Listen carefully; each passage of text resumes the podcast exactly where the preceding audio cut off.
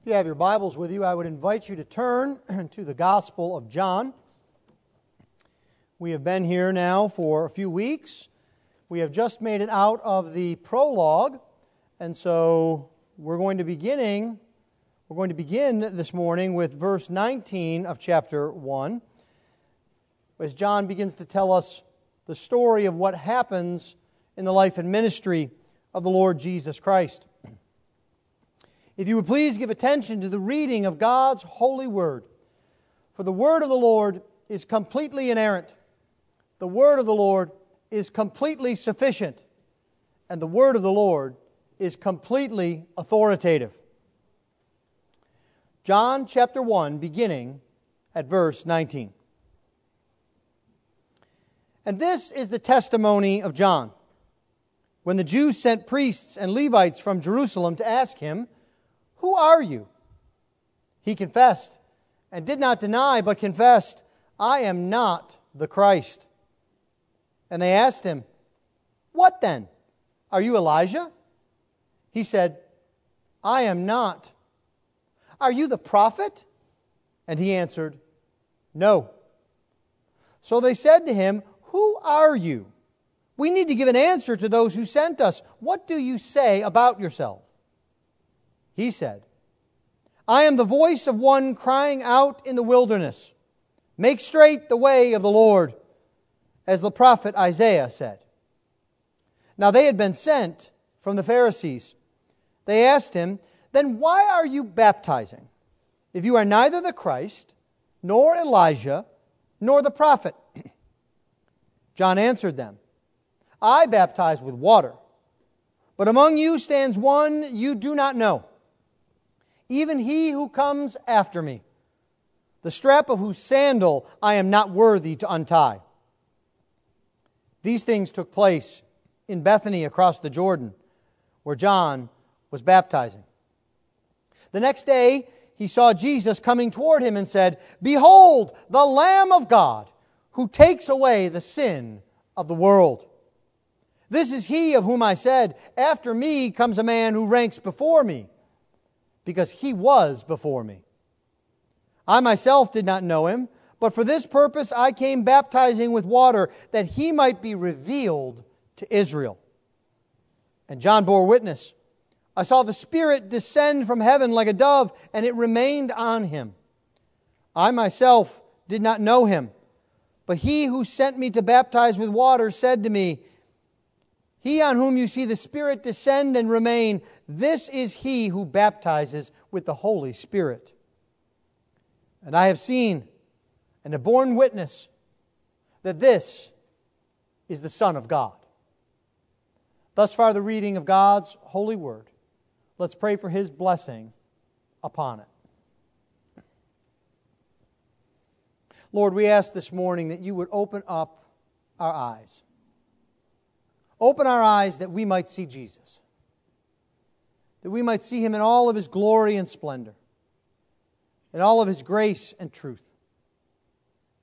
And that seeing Jesus, we might have confidence, knowing that he has completed his work, a work to purchase for us redemption. This we ask in Christ's precious name. Amen. Verse 19 begins a new section of John's Gospel.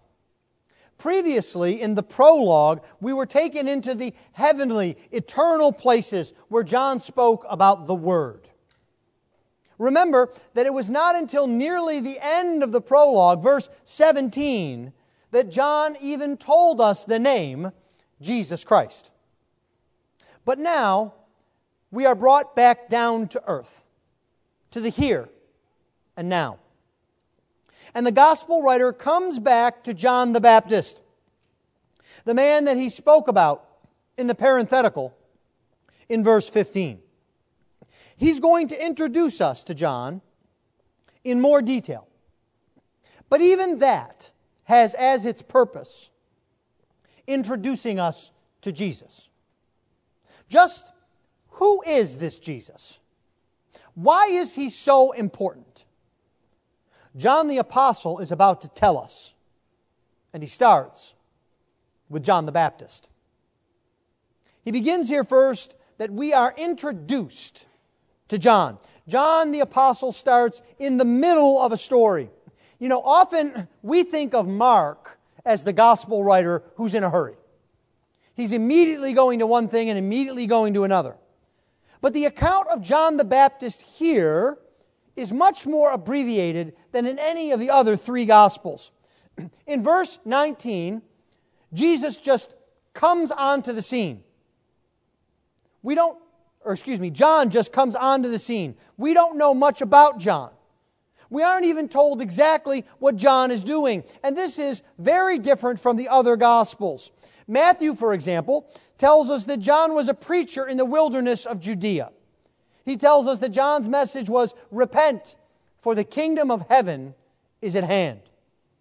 Matthew tells us about John's strange clothing and of the odd food that he ate. And we get a sense of who John is when he begins his sermon by saying, You brood of vipers. That's not exactly what you expect from a preacher who's trying to connect with his congregation. Luke tells us even more.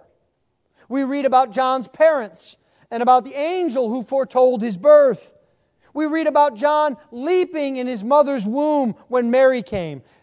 We read about John's birth and his father's prophecy after his birth. And Luke tells us much about John's ministry, almost a whole chapter's worth in chapter 3. Even Mark, who is so quick to the point, gives us more of John's background. But not John the Apostle. No, at the point that this gospel picks up John the Baptist, John is already famous. To place in your minds where we are right now in the history of Jesus, John has already been preaching in the wilderness. He has already had large crowds come out to him. In fact, the baptism of Jesus has already happened. And after that, you may recall that Jesus went out in the wilderness for 40 days to be tempted by Satan. All of that is in the rearview mirror here when we meet John the Baptist. Religious leaders are so concerned about John that they send a delegation to find out just what he is really up to. You see this here in verse 19. The Jews sent priests and Levites from Jerusalem to ask him, Who are you? Now, by the Jews here, John likely has in mind the Jewish leaders, what is called the Sanhedrin. And the Sanhedrin was kind of a combination presidency, Congress, Supreme Court, all rolled up into one. They were the only leaders of the Jews, of the Israelites. And they were a ruling council made up mostly of elite authorities. You may recall that they went by the name the Sadducees. The Sadducees were the politicians of the age. They were from wealthy families, they were elite, intellectuals. But there were also active religious leaders that were a part of the Sanhedrin. They were called the Pharisees. And we know that they were a part of this delegation from verse 24.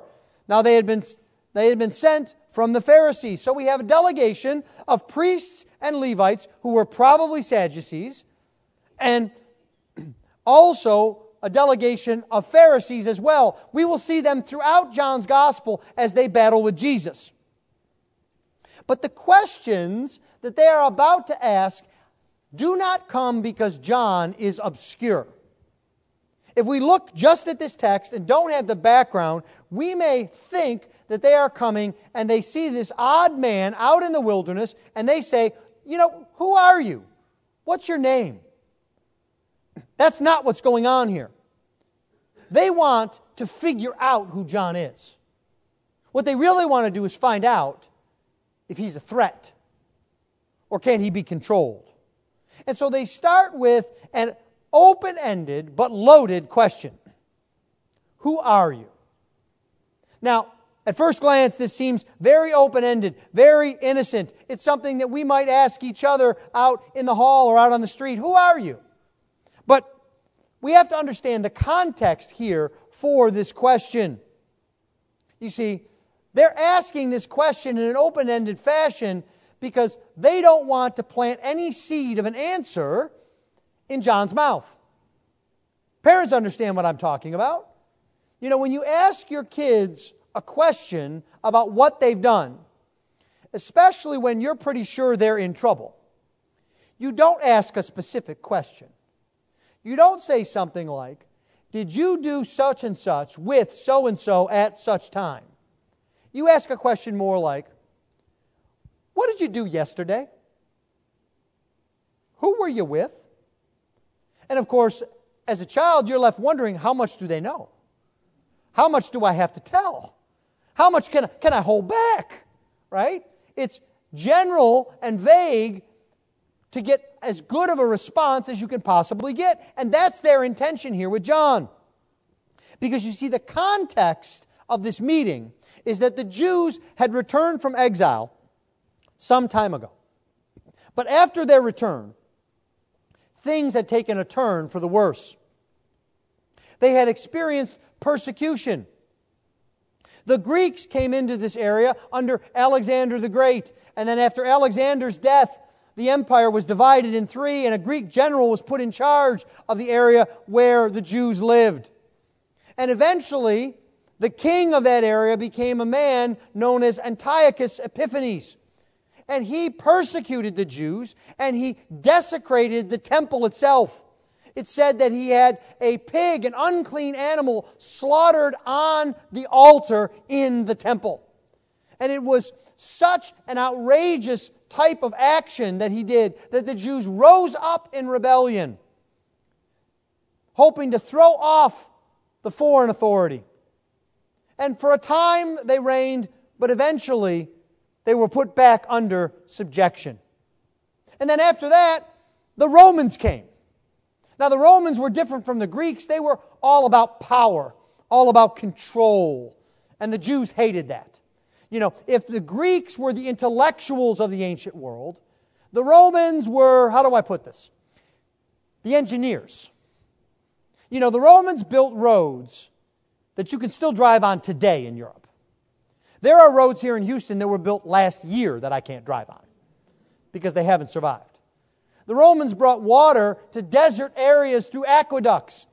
They were engineering marvels, but they were very practical, and all they really cared about was peace and quiet and control. And they kept the Jews under their control. And this drove the Jews crazy.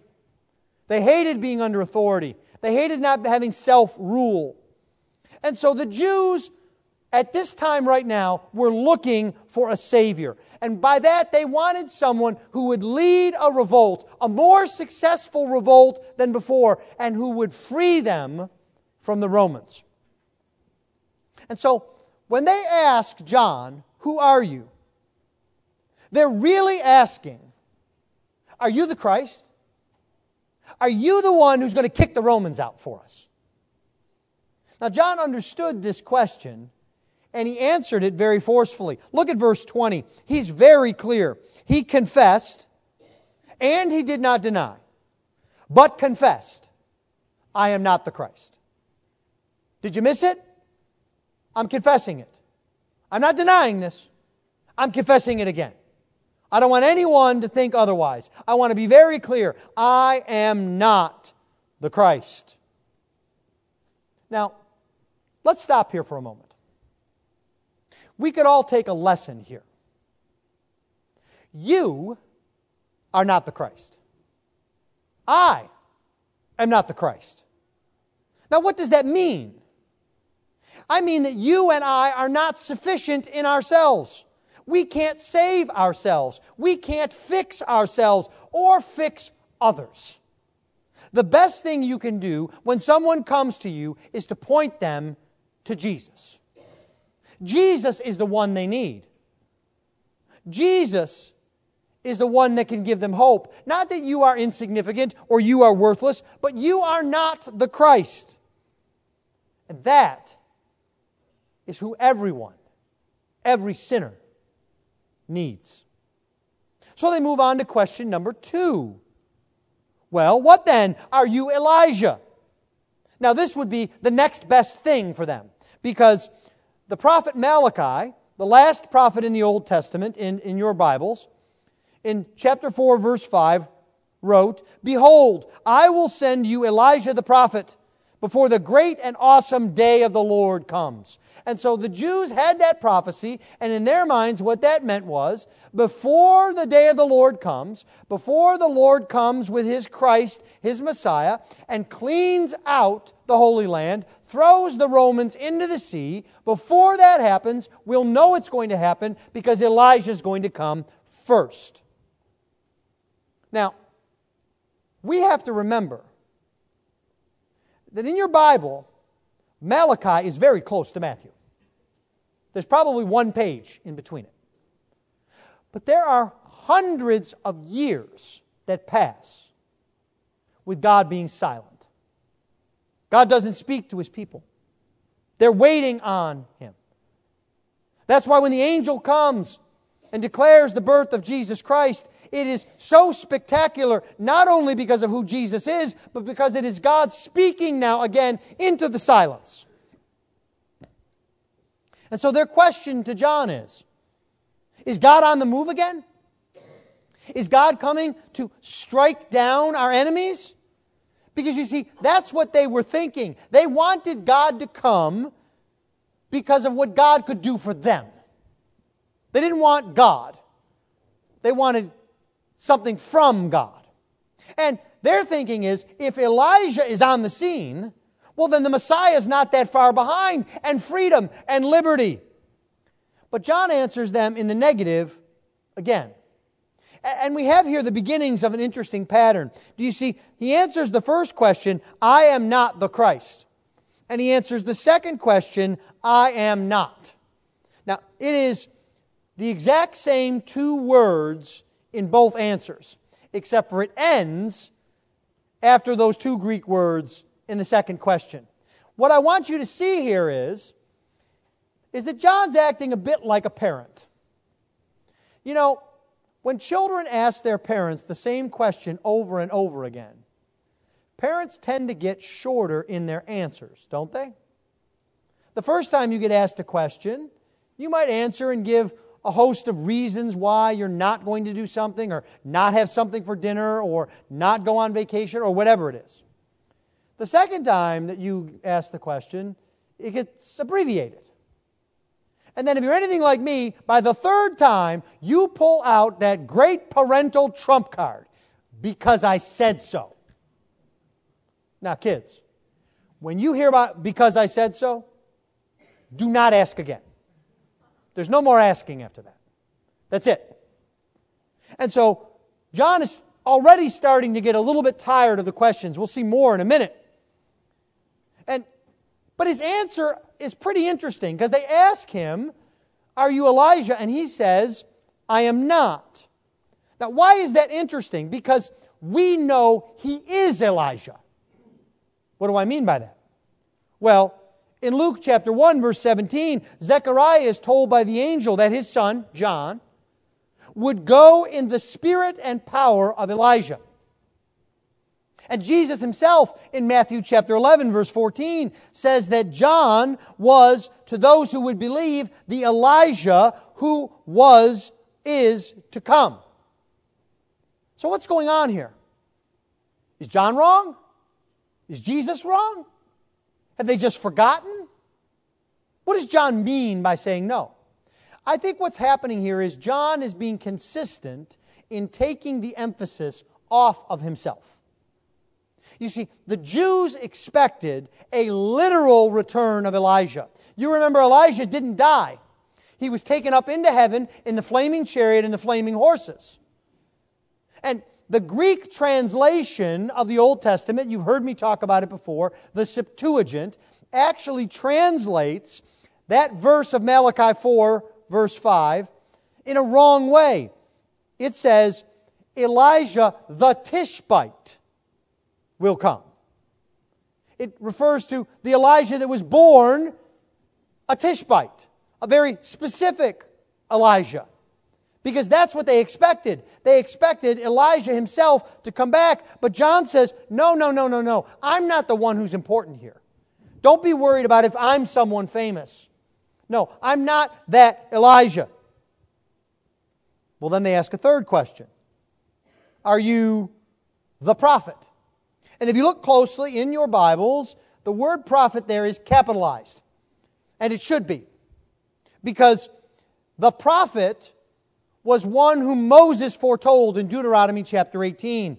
Moses told Israel that God would raise up from among them a prophet, capital P, if you will, in whom he would put all of his words, God's words, and that they would hear the prophet.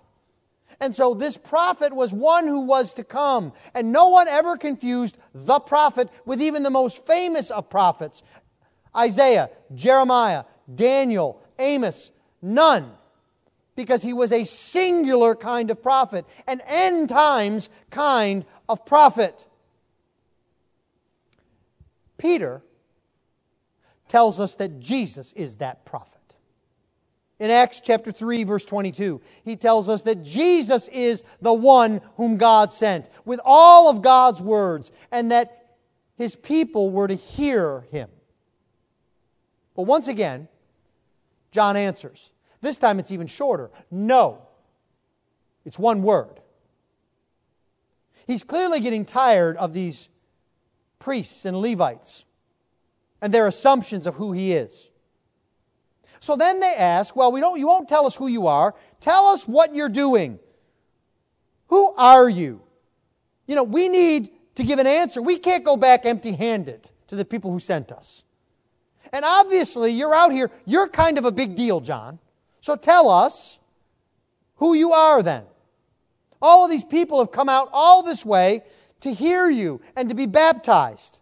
So tell us what's so important about you and why you are so popular. And John gives an answer that's biblical and humble. He says in verse 23 I am the voice of one crying in the wilderness, Make straight the way of the Lord. He's just a voice. He's no one important in particular. And he's a voice out in the wilderness. He's not even in a place that's important or special. But there's more. The voice that Isaiah describes as the one who prepares the way of the Lord.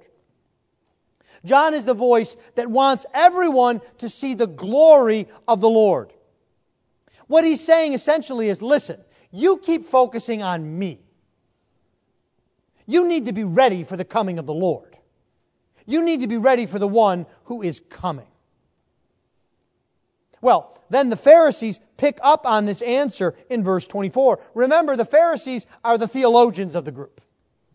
So they want to understand what John is saying. They say, well, if that's so, if you're just the voice, if you're not the Christ, if you're not Elijah, if you're not the prophet, then, then why are you baptizing? What's going on here? Now, we might understand that question because in our church, in Christianity today, not just anyone baptizes. You have to have some authority. It's, it's a part of the worship service of the church. It's, it's a sacrament that a minister of the gospel has been entrusted with to declare that entrance into the covenant of baptism. But that's not exactly what's going on here. You see, baptism in those days was very different. The baptism of John is different than Christian baptism. And baptisms that might happen in John's day were different than his baptism. Because in John's day, you would perhaps even often baptize yourself. You might conduct a ceremonial cleansing or a washing. Now, I know that this seems odd, and I don't want any young people to get any ideas about this. In John's day, people did not take a bath or a shower every day. What they did, though, was occasionally They did a ritual cleansing. They would baptize themselves in order to perform a ritual or to be involved in worship or to encourage themselves in their holiness. But they would baptize themselves, they would wash themselves. And so, what the Pharisees are saying is, John, what are you doing baptizing other people? You have no authority. You've told us you're not the Christ, Elijah, or the prophet. What is going on here? If, if you're really no big deal, John, like you're saying, why are you doing something that is a big deal? And it's interesting that John answers the only way that John could in verses 26 and 27. He says, I baptize with water, but among you stands one you do not know, even he who comes after me, the strap of whose sandal I am not worthy to untie. What John says is, I'm just giving a sign. What I'm doing is pointing to Jesus. He says, There's one here that you don't know, and the one that you're not even looking for, who's important. And I'm not even worthy to untie his sandal. Now, you have to understand the implications of that statement. Because in John's day, there were no paved roads, not even Roman roads. They were mostly made of dirt, compacted dirt. And when you walked along these roads in open foot sandals, your feet would get filthy. And so someone would have to wash your feet if you were important. A disciple would never wash the feet of their teacher. They could do every other kind of menial task run and get him food, run and get him clothes, lock the door to his house, check and see with the neighbors, do whatever as menial as possible, but not this. This was reserved for the lowest of the lowest slaves. So, do you see what John's saying? I'm not even worthy to be the lowest slave in the presence of the one who's coming.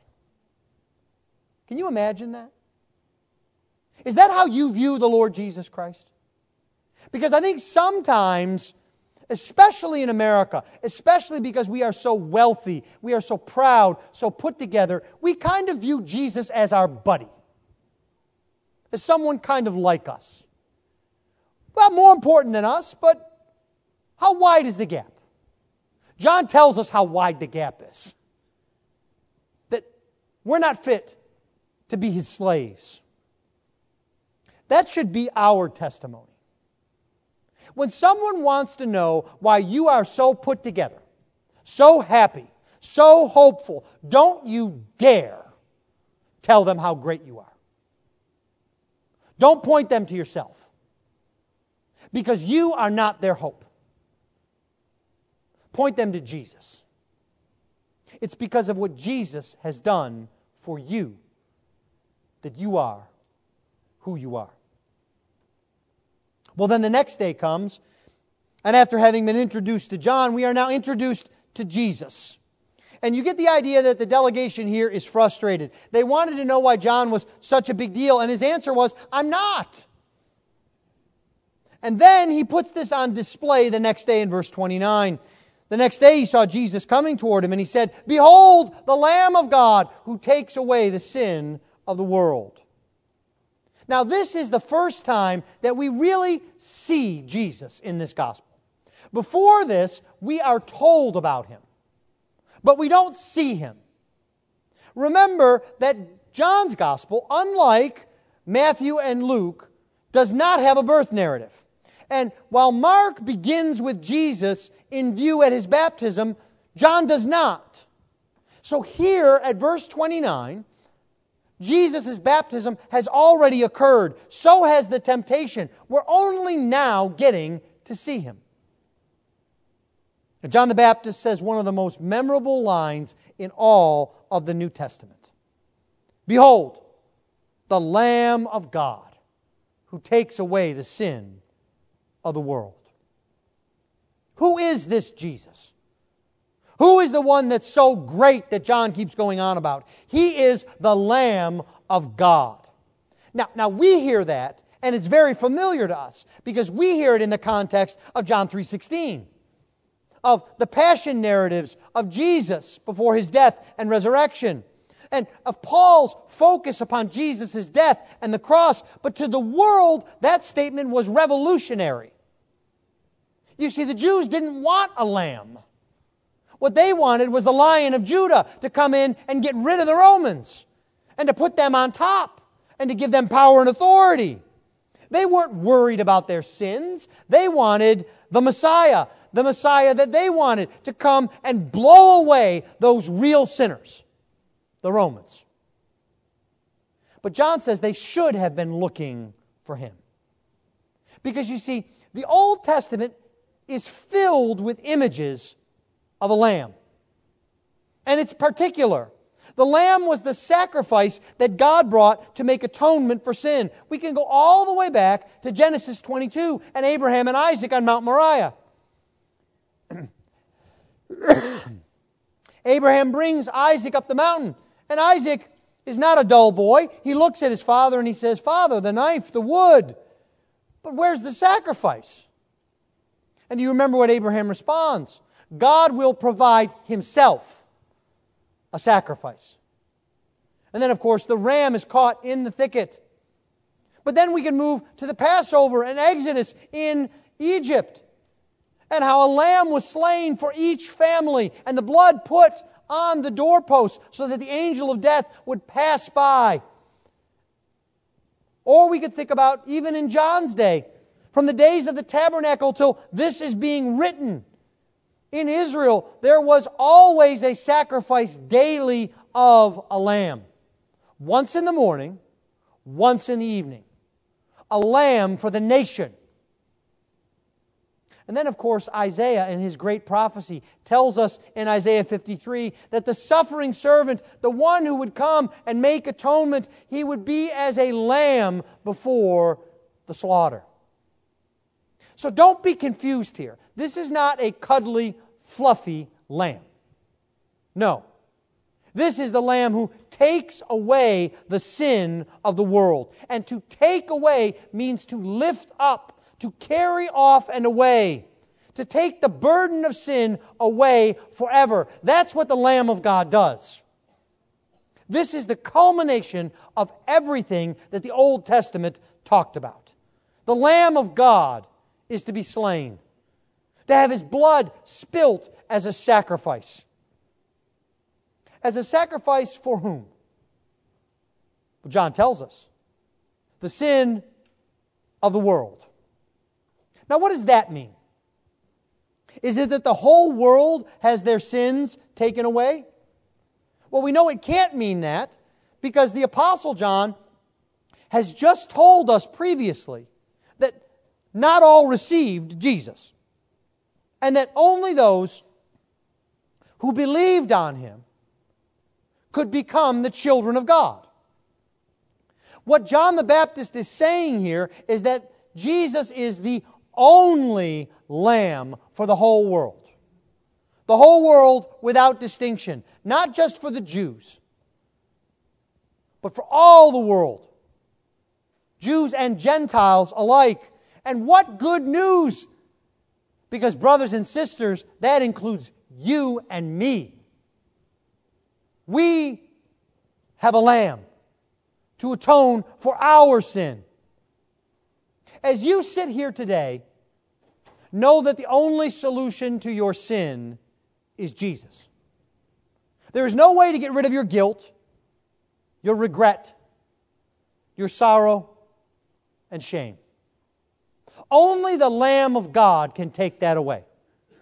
And he can do that because he is God himself, who died on a cross to bear the penalty for your sin. John says, Behold. Will you look? Will you look to Jesus for hope and life, for salvation, and for freedom from sin? Well, John the Baptist concludes by telling us his whole purpose is to bear witness. In verse 30, he reminds us that he told us he was pointing to another. This is he of whom I said, After me comes a man who ranks before me because he was before me.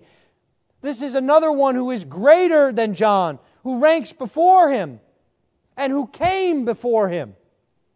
Now, didn't he fully understand the prologue? I don't know. But we do know that he knew Jesus was no ordinary man. He is God. And John's baptism, then, he tells us, is really all about Jesus. You know, when we read the story of John baptizing, we think about all the people that he baptized. We think about their need for repentance, which is like our own. We think about John and how bold he was and how unconventional he was. That's where our focus goes in John's baptism. But John actually says, no, no, no, it's actually all about Jesus. Look what he says. I myself did not know him, but for this purpose I came baptizing with water. What purpose, John? That he might be revealed to Israel. You see, what John is saying is all that he did was so that Israel and you and me could see Jesus. That's why he did it. And what he means, well, here's an interesting question. He says, I myself did not know him. He actually says it twice. And you want to say to yourself, John, what's up here? He's your cousin. You grew up with him. You know, your mother, his mother were friends, leaping in the womb business, the whole. How, what do you mean you don't know him? But you see, John is not saying, I don't even know him at all. I don't know who his name is. I don't know him from from Adam or Peter or John or Joe. No. What he's saying is, I didn't know the full significance of who he was until the baptism. How did John see who Jesus really was? It was in his baptism, right? Do you remember what happened at Jesus' baptism? John reminds us of part of it. He says, The Spirit descended upon him. And then you remember that the Father said, This is my beloved Son, in whom I am well pleased. It was at the baptism that Jesus' ministry was inaugurated, that he was set apart for that ministry, that he was declared to be the Son of God by the Father and the Spirit. That's what John means here. John says that when he saw and he heard that, he knew that Jesus was, look at verse 34, the Son of God. That's what John says. And that had to be publicly revealed to Israel and to you and me. The whole point of John's ministry was to point to Jesus. Because only Jesus can take away sin. Only Jesus is the Son of God. Only Jesus brings hope and peace. We have been introduced to John so that he can introduce us to Jesus. The real Jesus. The true Jesus. Not the Jesus that we think we want or the Jesus that we have made up in our head. No, the actual Son of God who came to earth and became a man to die on a cross and to rise again. That is the Jesus we need. That is the Jesus that you must believe in. Let's pray.